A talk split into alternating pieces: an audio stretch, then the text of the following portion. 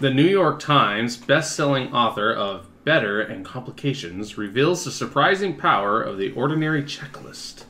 We live in a world of great and increasing complexity, where even the most expert professionals struggle to master the tasks they face. Longer training, ever more advanced technologies, neither seems to prevent grievous errors. But in a hopeful turn, acclaimed surgeon and writer, Atul Gawande, finds a re- remedy in the humblest and simplest of techniques the checklist. First introduced decades ago by the United States Air Force, checklists have enabled pilots to fly aircraft, aircraft of mind boggling sophistication. Now, innovative checklists are being adopted in hospitals around the world, helping doctors and nurses respond to everything from flu epidemics to avalanches. Even in the immensely complex world of surgery, a simple 90 second variant has cut the rate of fatalities by more than a third. In riveting stories, Gawande takes us from Austria, where an emergency checklist saved a drowning victim who had spent half an hour underwater, to Michigan, where a cleanliness checklist in intensive care units virtually eliminated a type of deadly hospital infection.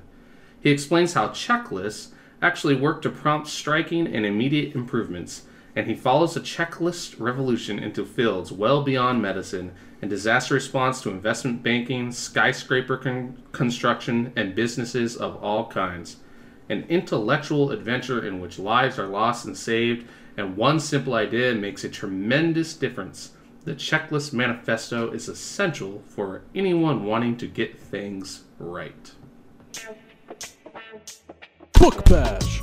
Welcome to our book club podcast where we pick a book to read each month that we then review. The best part is you can join our book club. Just read the book with us and give your own feedback on the book in our reviews in the comments below. Be warned, if you haven't read the book and you want to listen to the show anyway, there will be spoilers. We choose the book for the next episode at the end of this one. I hope you enjoy, and thanks for listening. Ladies and gentlemen, boys and girls, welcome to Book Bash. You think we have boy and girl listeners? If you're if you're a boy and girl listening to this podcast, you have an impressive reading level. Now, um, but I welcome you anyway. My name is Josh, and I am joined, as usual, by my good friends Garner! and Alex. And we read the Checklist Manifesto by Atul Gawande. I'm pretty sure he's a doctor. I think it's Dr. Gawande. Yes. I'm sure it is too. If it's not, then that man has admitted some very scary things. Yeah, it's just like, at one time I cut that guy open. Yeah. The checklist helped. So Garner, this was your pick for Yeah, round this was my two. Yeah. So, Um, Why did you inflict this on us? yeah, why did I make you read this book? Um, so, like I said uh, previously, I had heard this particular book and the stories within it referenced quite a bit by uh, economists and, more importantly, engineers. I work in the aviation industry. The book is has a lot to do with aviation, actually. definitely does. And so, uh, obviously, a lot of people there felt it was a pretty important book to read. So that's why I chose it. I could definitely see it coming from those angles. Um, there was a lot of times where I was thinking about this book, and I guess it's kind of delivery of its information, and I was I was getting sort of Kahneman vibes. Um, Daniel Kahneman's book, Thinking Fast and Slow, which we did on episode one. Um, but uh, so I could definitely see where it sort of leans to the econ bent. You know, Yes, yes. I um, I mean, like thinking on the book, right? One one of the things that Gawande actually never really like hammers home is this concept that comes from engineering. Um, you might have heard of it before, called Six Sigma, and the concept is that you it's not enough to only drop like one in a thousand babies. That would just mean like tons of babies are getting dropped. You can't have one in a thousand cans of beans give people botulism, Right. right? You, you have to have like super good results. You need to be like one in a million babies are dropped, one in a million cans has botulism, even better, right? Yeah. And so, um, this concept is what this is really about. It's like the checklist manifesto. The doctor never really explains this, but there are certain fields and certain things that you do where mistakes re- are really bad, and really the only desirable result is like perfection. You can't have like skyscrapers falling down and stuff. Yeah, and, and I felt like it was it, it definitely was tackling a lot of like the um, simple the simple way checklists can be used um, habitually to sort of combat the human error factor. Right. Exactly. So normally we go through this and we're like, um, we spend forever bashing a fairly lengthy 20 hour book. This book was short. it was like six hours. Yeah, six hour listen. I think we could uh, probably nail out most of the ideas pretty quickly, but let's start with um, what did you like about it, if anything? So I will make you go first since it's your pick. Sure. So I uh, I actually did like the book overall. Actually, I felt that the my main I, I, I want to discuss my issues before I talk about the good part, but I'll just talk about the good part first. So the um, the part that I actually really liked is it's not just all airplanes, not just all doctors. Like he talks about investment banking and construction, and tries to apply it to these other things. And I I really appreciated that. Um, you know, first off, he he kind of talks about um, this idea that like these other people, labor people, the hands-on people, he keeps bringing up like that they had already used these to-do lists before, that they didn't have this problem, and I and I uh, actually kind of wish he really would have just like spelled it out, but pretty much he's just like the more of a professional and more of a white collar you are, the more likely you think that you're this super expert and you don't need a checklist. And I actually really like that part of one of the central themes of the book is actually that it's kind of um, in gaming. This is often brought up. Actually, it's called the Dunning Kruger effect, where you think you're really good at something, but you actually, because you think you're good at something, you actually have like more flaws Right. right? Yeah. Whereas people who are actually are pretty good at something tend to know what their flaws are. This book actually made me think about that all the time, and it's one of my favorite aspects. It was like whenever he brought up the people who didn't use to-do lists and checklists, they were like these high-end investment bankers. They were doctors. They sometimes they were even engineers. They were the people who think of themselves as experts, and as such, they were the people of failings. And uh, where it was actually like the common guy who had to be perfect every single time, you don't even hear their names. No one thinks of them as quote unquote experts. And so this that theme in the book I actually really liked. So Yeah. that's what I liked about it. Okay. I would have to agree with that. That's one of my more favorite parts is that he kind of hammers home that use a checklist. You're an idiot like everybody else. You will forget things in a high pressure environment. He talks about um, the complexity issue, complex versus whatever it was that I don't remember.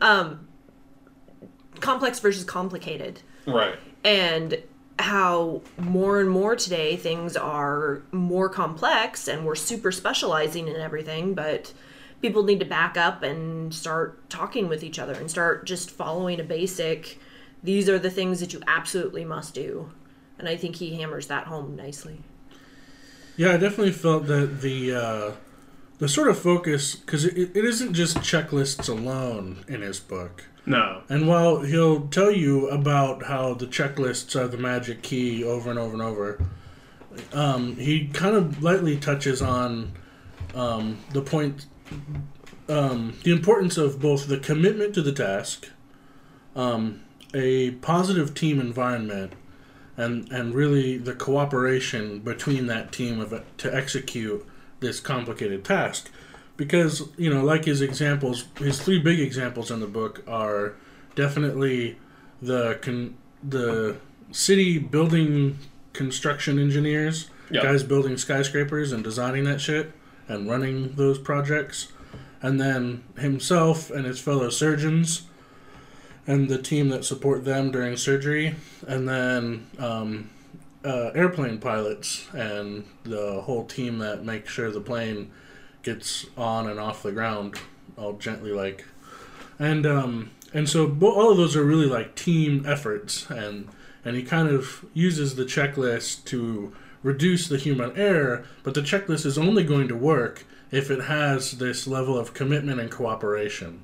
You know if these people aren't committing to the practice of using checklists to double check themselves on the basic stuff then it's going to fall apart. And I, I did appreciate that i also kind of liked the sort of inside look to these professions that the book sort of takes because I, I would dare say that this book is like 80% um, anecdotes Yeah. and then about 20% about the the hard physical evidence and tests field tests that he did to show that checklists work Yeah, if that's where it was really different than Kahneman's book. Like Oh, yeah. Kahneman is really trying to prove it to you, and this guy is, I don't know, like maybe he feels like the facts speak for himself.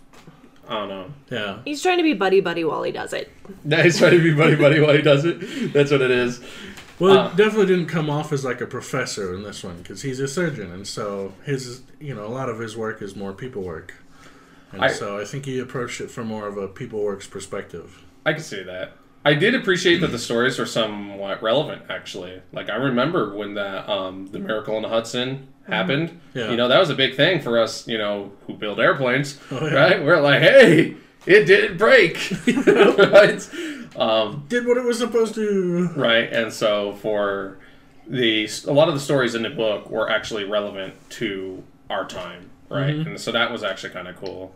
Um, like I could just be like, oh yeah, that actually just happened a few years ago, and, and here it is in his book. He's talking about like how checklists may or may not have affected the outcome. One thing I found really odd though about his as uh, anecdotes because there was a lot of like personal experience. You know, you could tell that the author went out and got these stories firsthand, as opposed to being like, I heard about this guy and this thing happening, and checklists were great.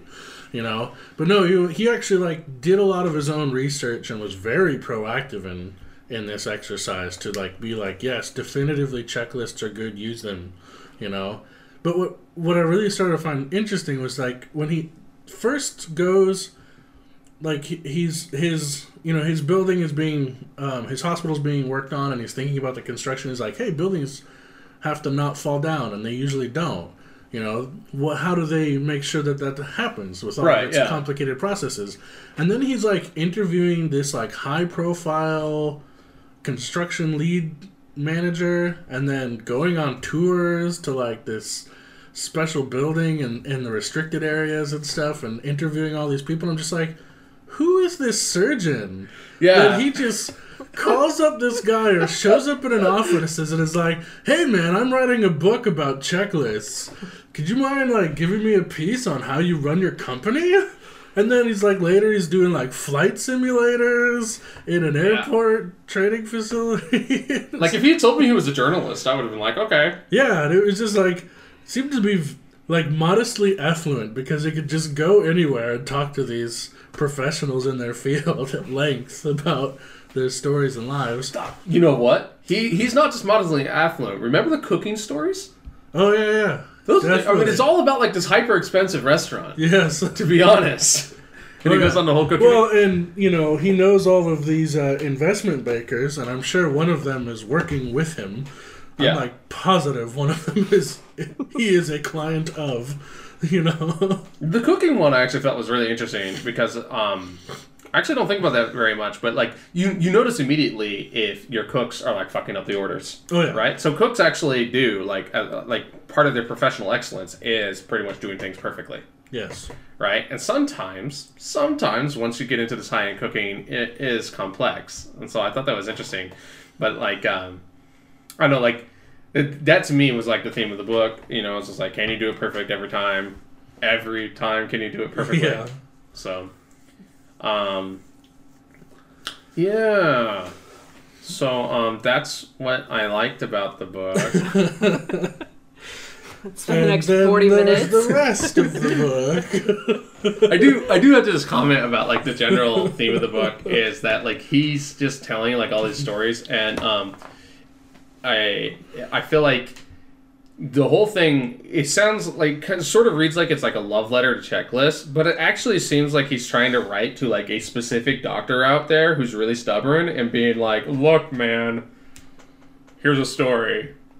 And he's just like constantly one after another like he even tries to like say that he himself struggled to use a checklist which frankly after a while i found hard to believe but um there's there is this like whole pride element to the thing and i actually found Yeah. that like it the reason why i'm bringing this up just before i get to bed is because i felt like so much of the story and so much of these stories had to do with people who are proud that it sort of weakened his argument like it made Yeah. it so that you're later you're like is it really that checklists are good or is it that proud motherfuckers everywhere are fucking everything up right? Right? Like i mean i don't know about you but like a lot of people think that pride itself is a deadly sin. And frankly in this book you're making a pretty strong argument that people will die if they're proud people. Like when due diligence is the goal, pride is kind of the enemy. yeah. Yeah. But he's talking about like pilots who are like yeah screw the things and then they die and everyone on board dies and then the doctors are like yeah screw it. You know i've already washed my hands. Don't worry about it. And then that guy dies and so on and it's just like yeah but you know to me the stories just sound like these really proud dudes Oh yeah. The one story that doesn't have proud people though is actually the construction one. And Yeah. they just figured out forever ago we need to do this or it's not going to work. You're going to put a pole in the middle of my air conditioning vent and everything's going to be screwed or something. Well, I think it was great that he opened up with that that uh, anecdote because um, one concept I found pretty interesting to really sort of chew on was how he made the comparison against the Masons yes versus modern your modern carpenter. And um, Master and how- builders and I always thought of Lego. yes. Thank you. but yeah, like they had these master builders, this one guy who knows all the secrets of the trade, and then he's basically like the you know controlling algorithm that tells all the sub you know people what to do and gives them their individual components and then makes sure it all comes together at the end. But then once that guy dies, you know, then that industry is fucked. The individuals don't know how to make it all work.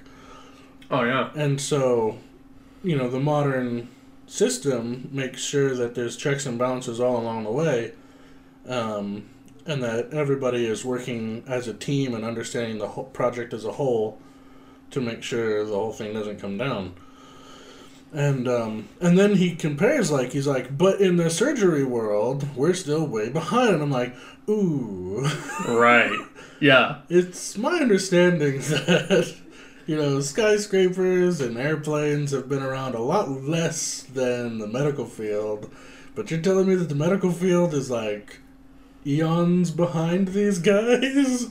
oh yeah Yeah, it doesn't look good for your industry here, buddy. It's the proud motherfuckers. It's the surgeon that won't step back and say, "Hey, maybe you have something to add to this." Yeah, What I really like though is he. Um, I've often felt that command and control structure is just messed up, right? Oh, like yeah. if you give like the people on the ground the authority to say, "Hey, this isn't right," then things will get fixed. absolutely. And um, he actually um, compared directly the master builder thing to Katrina. And he's Oh, like, yeah, "There's like a yes. guy flies over and he's like, hey." Read my email. This place is going to hell. yeah, No one will read his email yeah, right? And uh, but because he's a guy on the ground, he's you know he can't go up the chain of command fast enough. And I actually was just like, yeah, actually, you know, I feel like that all the time. Like the more centralized something is, the more often it's just like completely bonkers, messed up. yeah. So that's the good. The bad is that um, Atul Gawande, like, uh, uh, first I'll just say my exact thought after a while. My exact thought was that it read like a uh, like a 100 or 200 level college essay. Yeah. It just it felt like he just found every supporting argument he could and put it in an essay, put little bits where he talks in between, and then put his bibliography at the bottom. And I was like, well, you know what? It is a compelling college essay, but this could have been edited a lot. I think it should have been an essay. I think the only reason he put it into a book was to try and make it more mainstream. Otherwise, it would have been like perfect in shortened down and in some psychological journal or something.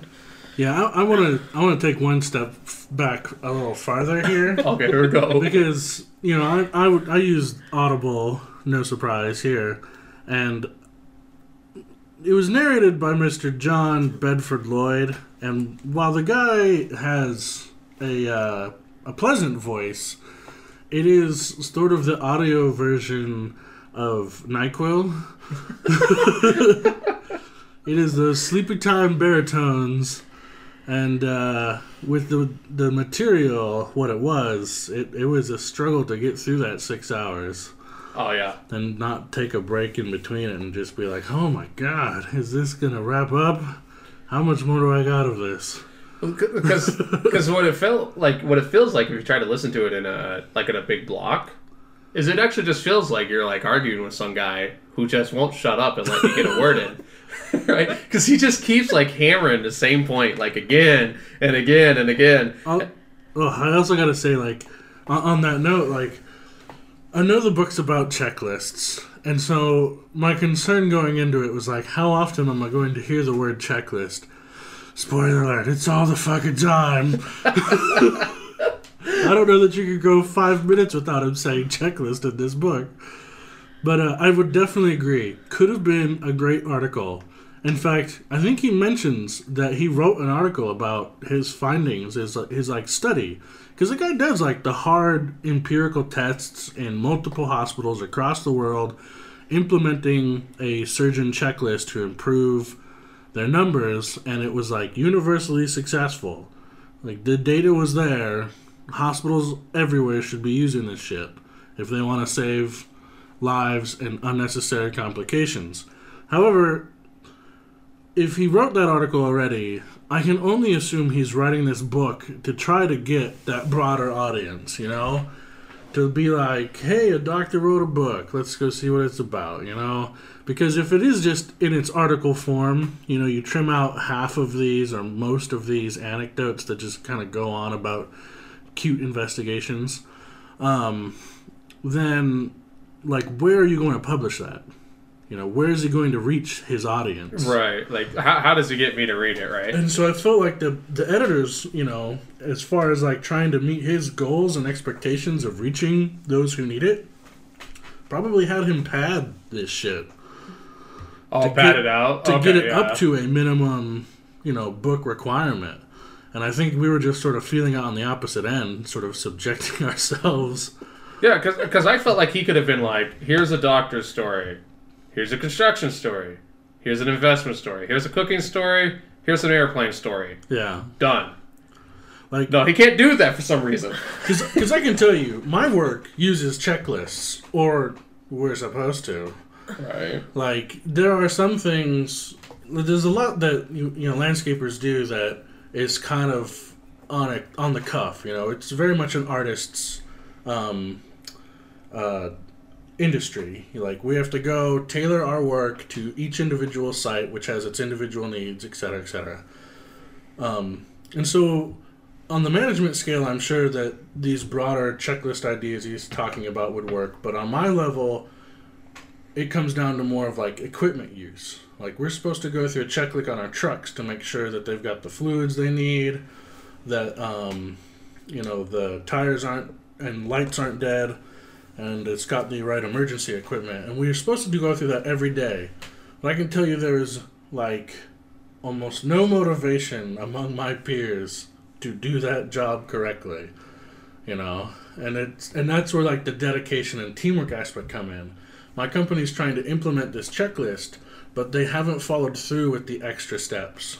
Yeah. You know, I feel like Alex was going to say something. No, I was just gonna talk about the padding. You know, oh yeah, he made it very touchy feely. I wish he padded it with more content. I kind of want like a checklist on how to make a good checklist. Yeah. And he doesn't Right? he talks about it for a couple minutes, you know, it has to be concise and he goes and makes one and it fails because it has too much stuff, but it's I wanted less psychological and why it's a good idea and more hey it's a good idea now here's how to do it correctly Like I think one of the longer chapters in the book is actually his lengthy anecdote about forming the surgeon checklist. yeah. And you can go through that bit by bit and decode the proper prop- process he uses in making these effective checklists because he goes and gets advice from the investment bankers about trimming the fat on some of the things and he gets some advice from the pilots about you know being flexible and, and all that. But he doesn't make it very condensedly concise for the reader to be like all right this is what i need to do. Right. it's just sort of sprinkled in there for you to have to like take notes yourself and pull it out bit by bit to be like all right this is the process i need to go through to create my own effective group checklist This is all I'll say about that. we did the book um, Beyond Religion. oh yeah It this book should have been done a little bit like Beyond Religion. The Dalai Lama goes on and on and on, story after story after story after story. Right at the end of the book, he's like, "By the way, this is a how-to on like how to meditate and stuff." It's like how to on their Oh, yeah. mindfulness, Yeah. and he did. He just puts it in right at the end. of it. He's like, "By the way, step-by-step instructions." Right? Atul Gawande should have just like chucked a you know an hour or two out of his book and stuffed in an hour at the end where he's like, "Let me walk you through this, the process." make a checklist for yourself He should have he should have made a checklist about making checklists. It could have been meta as Yes.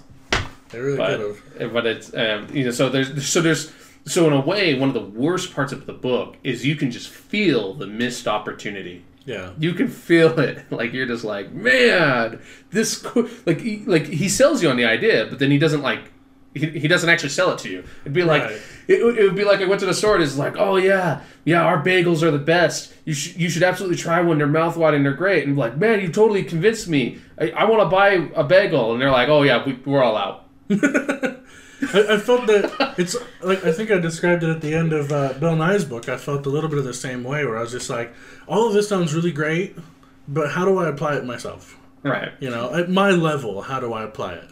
Because I'm not a surgeon. You know, I, I'm I'm a lowly landscaper, but um, I'm sure that there's other ways in my personal life where checklists like this or of the kind could could be real handy. Well, like he touches on it twice, and I, and I and I brought it up earlier. Like one of his problems is that he essentially says that uh, I mean he, he keeps dancing around the idea that the checklist is really only super useful if you need to do something perfectly, Yeah. right? And it just turns out most things in life you don't need to do perfectly, but um, but he dances around this when he talks about the characters, the people who don't want to use the checklist. He, you know, he says, "Oh, you know, what's so revolutionary about a to-do list?" Yeah. Right? Yeah. Right, like the, the- people have had to do lists since the dawn of time, Uh huh. right? And um, and he himself even fails to really make that strong distinction. You have to like like you're talking about like decode. Like as you listen to the book, you're like, okay, the difference between a checklist and a to do list is in a checklist. You're actually trying to like nail down all of the critical items, like the ones that will completely fuck this up if they don't get touched. Right. Yeah, it's not a step by step, which he also says several times. Right. He says over and over. It's it's not supposed to be like the instructions to build a house or anything like that. It's supposed to be um, like he he had two concepts in it that were pretty good. Um, there's the the the read do where Yeah. you read it and then you do whatever it says, and then there's the one where you've already done the thing, but now you're essentially just double checking Yeah. right? It's essentially an inspection list, and uh, that right there sort of formulates his idea. But again, you're you're spent looking for this stuff. I I also felt like I would have liked him to like maybe have branched out a little bit more because you know he touches on on those two concepts you mentioned there. The um, it's difference between a to do list and uh, what was the other thing you just said? inspection Yeah, it's Yeah, essentially an inspection Like list. expansion. Yeah. But I would have liked him to maybe compare two to like a flowcharts. Oh yeah, Because I think like flowcharts for a lot of people can be handy too because they're more dynamic. You know, they have a little bit more of that binary, if this then that. right. You know, which I think can be really helpful for some. Even though that's a little bit more step by step, but you can I think design flowcharts to be like unto these checklists that he's building. But on the same note, if you have a flow chart and it only has two options, well, what if you run into a third option? With a checklist where you're just, you know, checking something, what's going on with this, Right. it gives you a lot more leeway. Sure, certainly. But Another interesting thing that the checklist manifesto, um, I felt like uh, it's just really interesting. Like he keeps going on about like pride and personal problems and all that, um, but like he talks about like the pause points. Uh huh. And whenever I listen to stories, like once he started to really like dig into the idea of the pause points, I was like, you know, it just really seems like the pause points are are what make this work. It's like, hey, there's something wrong. Now we actually need to get the people in a room and talk. and then I was just like, yeah, so um, so what's the deal with these pause points, right? Like, how do you know? Why aren't we talking about this part in particular? Like all the stumbling blocks for the checklist are usually it's really hard to get people to stop, get together, and meet and assess the thing Right.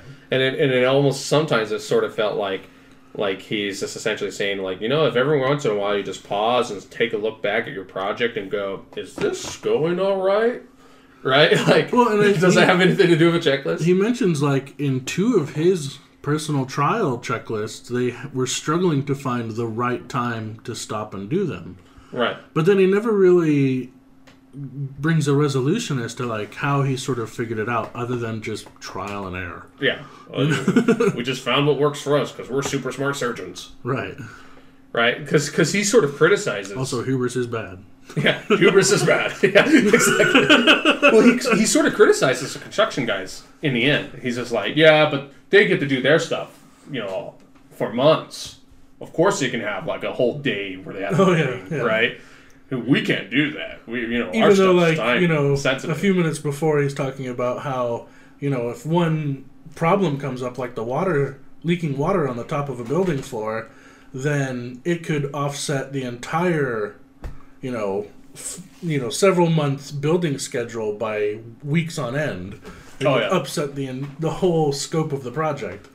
And it's like, yeah, it's it's got longer periods, but the stakes are like higher because so much more could go wrong in that time. There's so much more time for things to go wrong.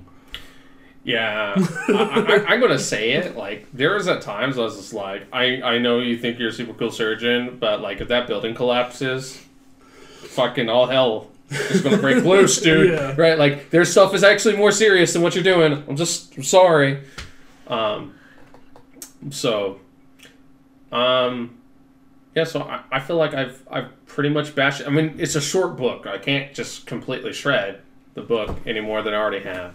Yeah, we're gonna get into real small pieces here then. Yeah, you know, at at this point, I feel like uh, you know my real problem with this book is my real problem is is if you listen to this episode, you have read the book. Yeah, yeah. You've read the book. I I got to, I- I've covered the concepts. Read, you know, the redo list, investigation list. Pride's bad. Talk to people. Like, I, I, you know, it's an essay, We're only about thirty minutes in. right? You know, like that's the problem. sick- there's like five and a half more hours for you to listen to pleasant stories in sleepy baritone. Yeah, you ever you ever listen to that NPR show like This American Life? yeah. Okay, like I felt like he just like grabbed, curated this American Life episodes and put them in. Like I'm sorry, you know, like I, I actually like like it's crazy because being an aircraft guy and being an econ guy, um, I actually just love the message of the book. I actually Yes. overall like the book. I finished the book thinking, man, how could I use a checklist? but it shouldn't have been six hours.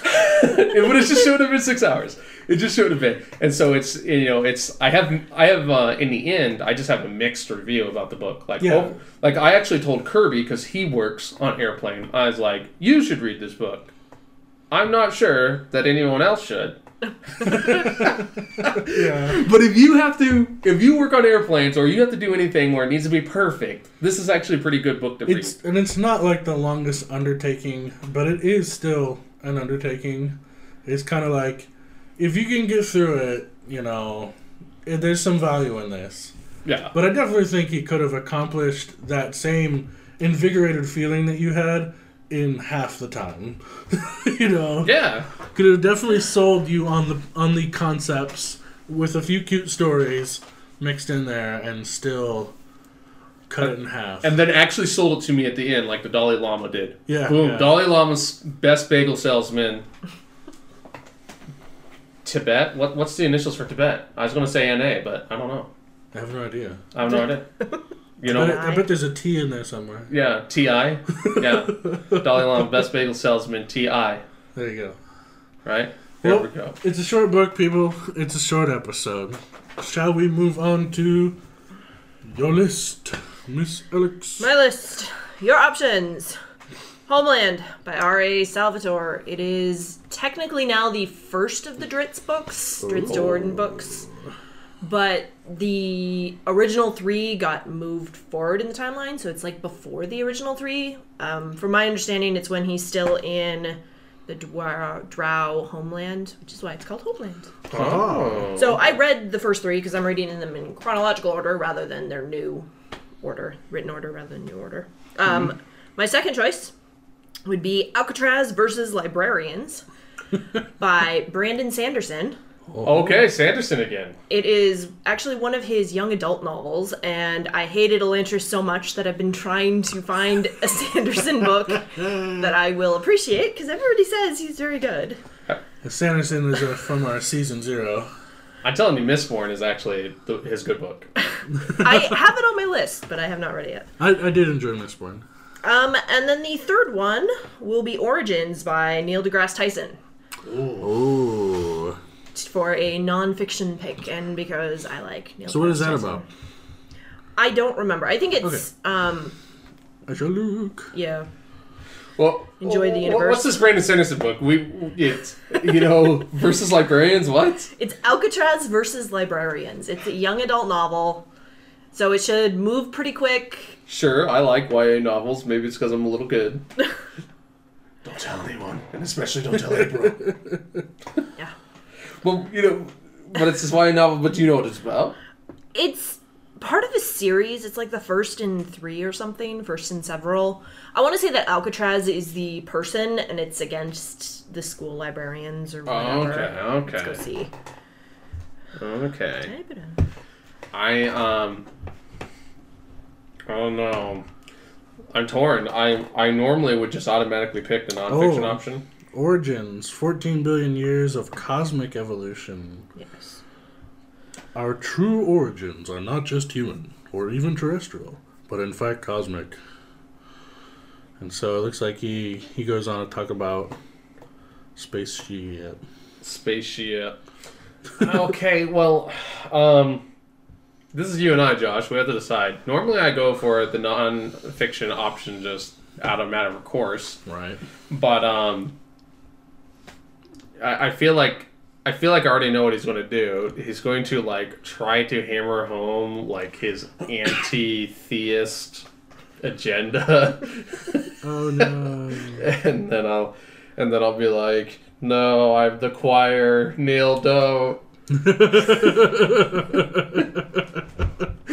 um, and then he'll do it anyways. Okay, so Alcatraz. It's Alcatraz versus the evil librarians. Oh, Alcatraz Smedry can't exactly be described as someone who doesn't break things. In fact, he break, breaks lots of things. The truth is, he's a major klutz. Breaking things, however, might just be the ace in the hole he needs when he goes up against a cabal of nefarious, gasp, librarians. That would be the second book I have read with evil librarians in it. Okay. okay. you know, I, I actually went to a librarian a few years back, and they were really nice and helpful, and they even emailed me personally. Yeah, the one in the book I read, um, which was the Welcome to Night Vale novel, they uh, were hardly human. Yeah. Um, that's a fun. That's a fun People book. and librarians. Librarians seem like they're pretty chill. You can ask them the most absurd questions. They'll actually research it for you and tell you what book you should read. It's kind of crazy. They're like better than Cortana, and they're actual humans. I think. Okay, so we have Origins, um, Librarians or Homeland. Librarians, or Homeland, and you said that's part of the Drit series. Yes. Is that like in the middle of it? It's technically, like I said, they reordered it. So the order that he wrote them is Non the first chronological. the first three, and then Homeland jumps back Ah. and is before Drizzt left the Drow underworld. so underworld. it's a prequel sequel. yes. Okay. So Star Wars shit right there. I know. There's It's- like 15 it's or 20 over the books on place. Drizzt It's now. a fantasy standard these days. All right. Well, I I have to Let's say that I am probably the least interested in Drizzt. So Yeah. yeah, I'm, I'm probably the least interested in Drizzt, Ju- just because um I never was a fan of him in the first place. So I can't imagine that I'm as hardcore enough of a fan to go back and find out like how he nursed as a little boy. Well, I'm disappointed that the Neil deGrasse Tyson book isn't narrated by him on Audible. What? It's not narrated. I know, Fuck. but it's uh, eight plus hours. Okay. Let me look up the librarian's one. Uh, Librarian is seven. okay. eight hours of preaching to the choir, or seven hours of Sanderson actually writing a book. Which is less than Unstoppable was. So Homeland's 10. Well, let me tell you, you know, Sanderson, you know, like wrote forever when he wrote Elantris, and I often was like, man, does Sanderson have an editor? that this could be the book where he had an editor. so yeah, I'm inclined to the latter two myself. Um, to give Sanderson a little more try, yeah, I mean, I you know what? But Neil deGrasse Tyson is tempting. Yeah, I tell you what. That, I mean, Alex knows how to make some choices here. We have to choose between. I mean, I technically had a fourth one I can throw at you. I gotta say that's that so far. I think this is the best roll we've had this round. Yeah, it's pretty good. it's been pretty easily decided the last two. Um, I think I'm gonna vote for my man Tyson. I'm- you'll regret this, but let's do it. Okay. I'm I'm ready- telling you, we're, I'm, we're just I'm gonna ready get to preached. sing. I'm ready to sing in this choir. You're gonna, you, the choir's gonna get preached at. Join us next month as we learn what we already knew. yeah, and I hope you all had a great Halloween. We will see you after Thanksgiving. That far think so. Thanks again for joining us, and I hope you enjoyed. Sound effects provided by the F Sound Band, and music provided by Bensound.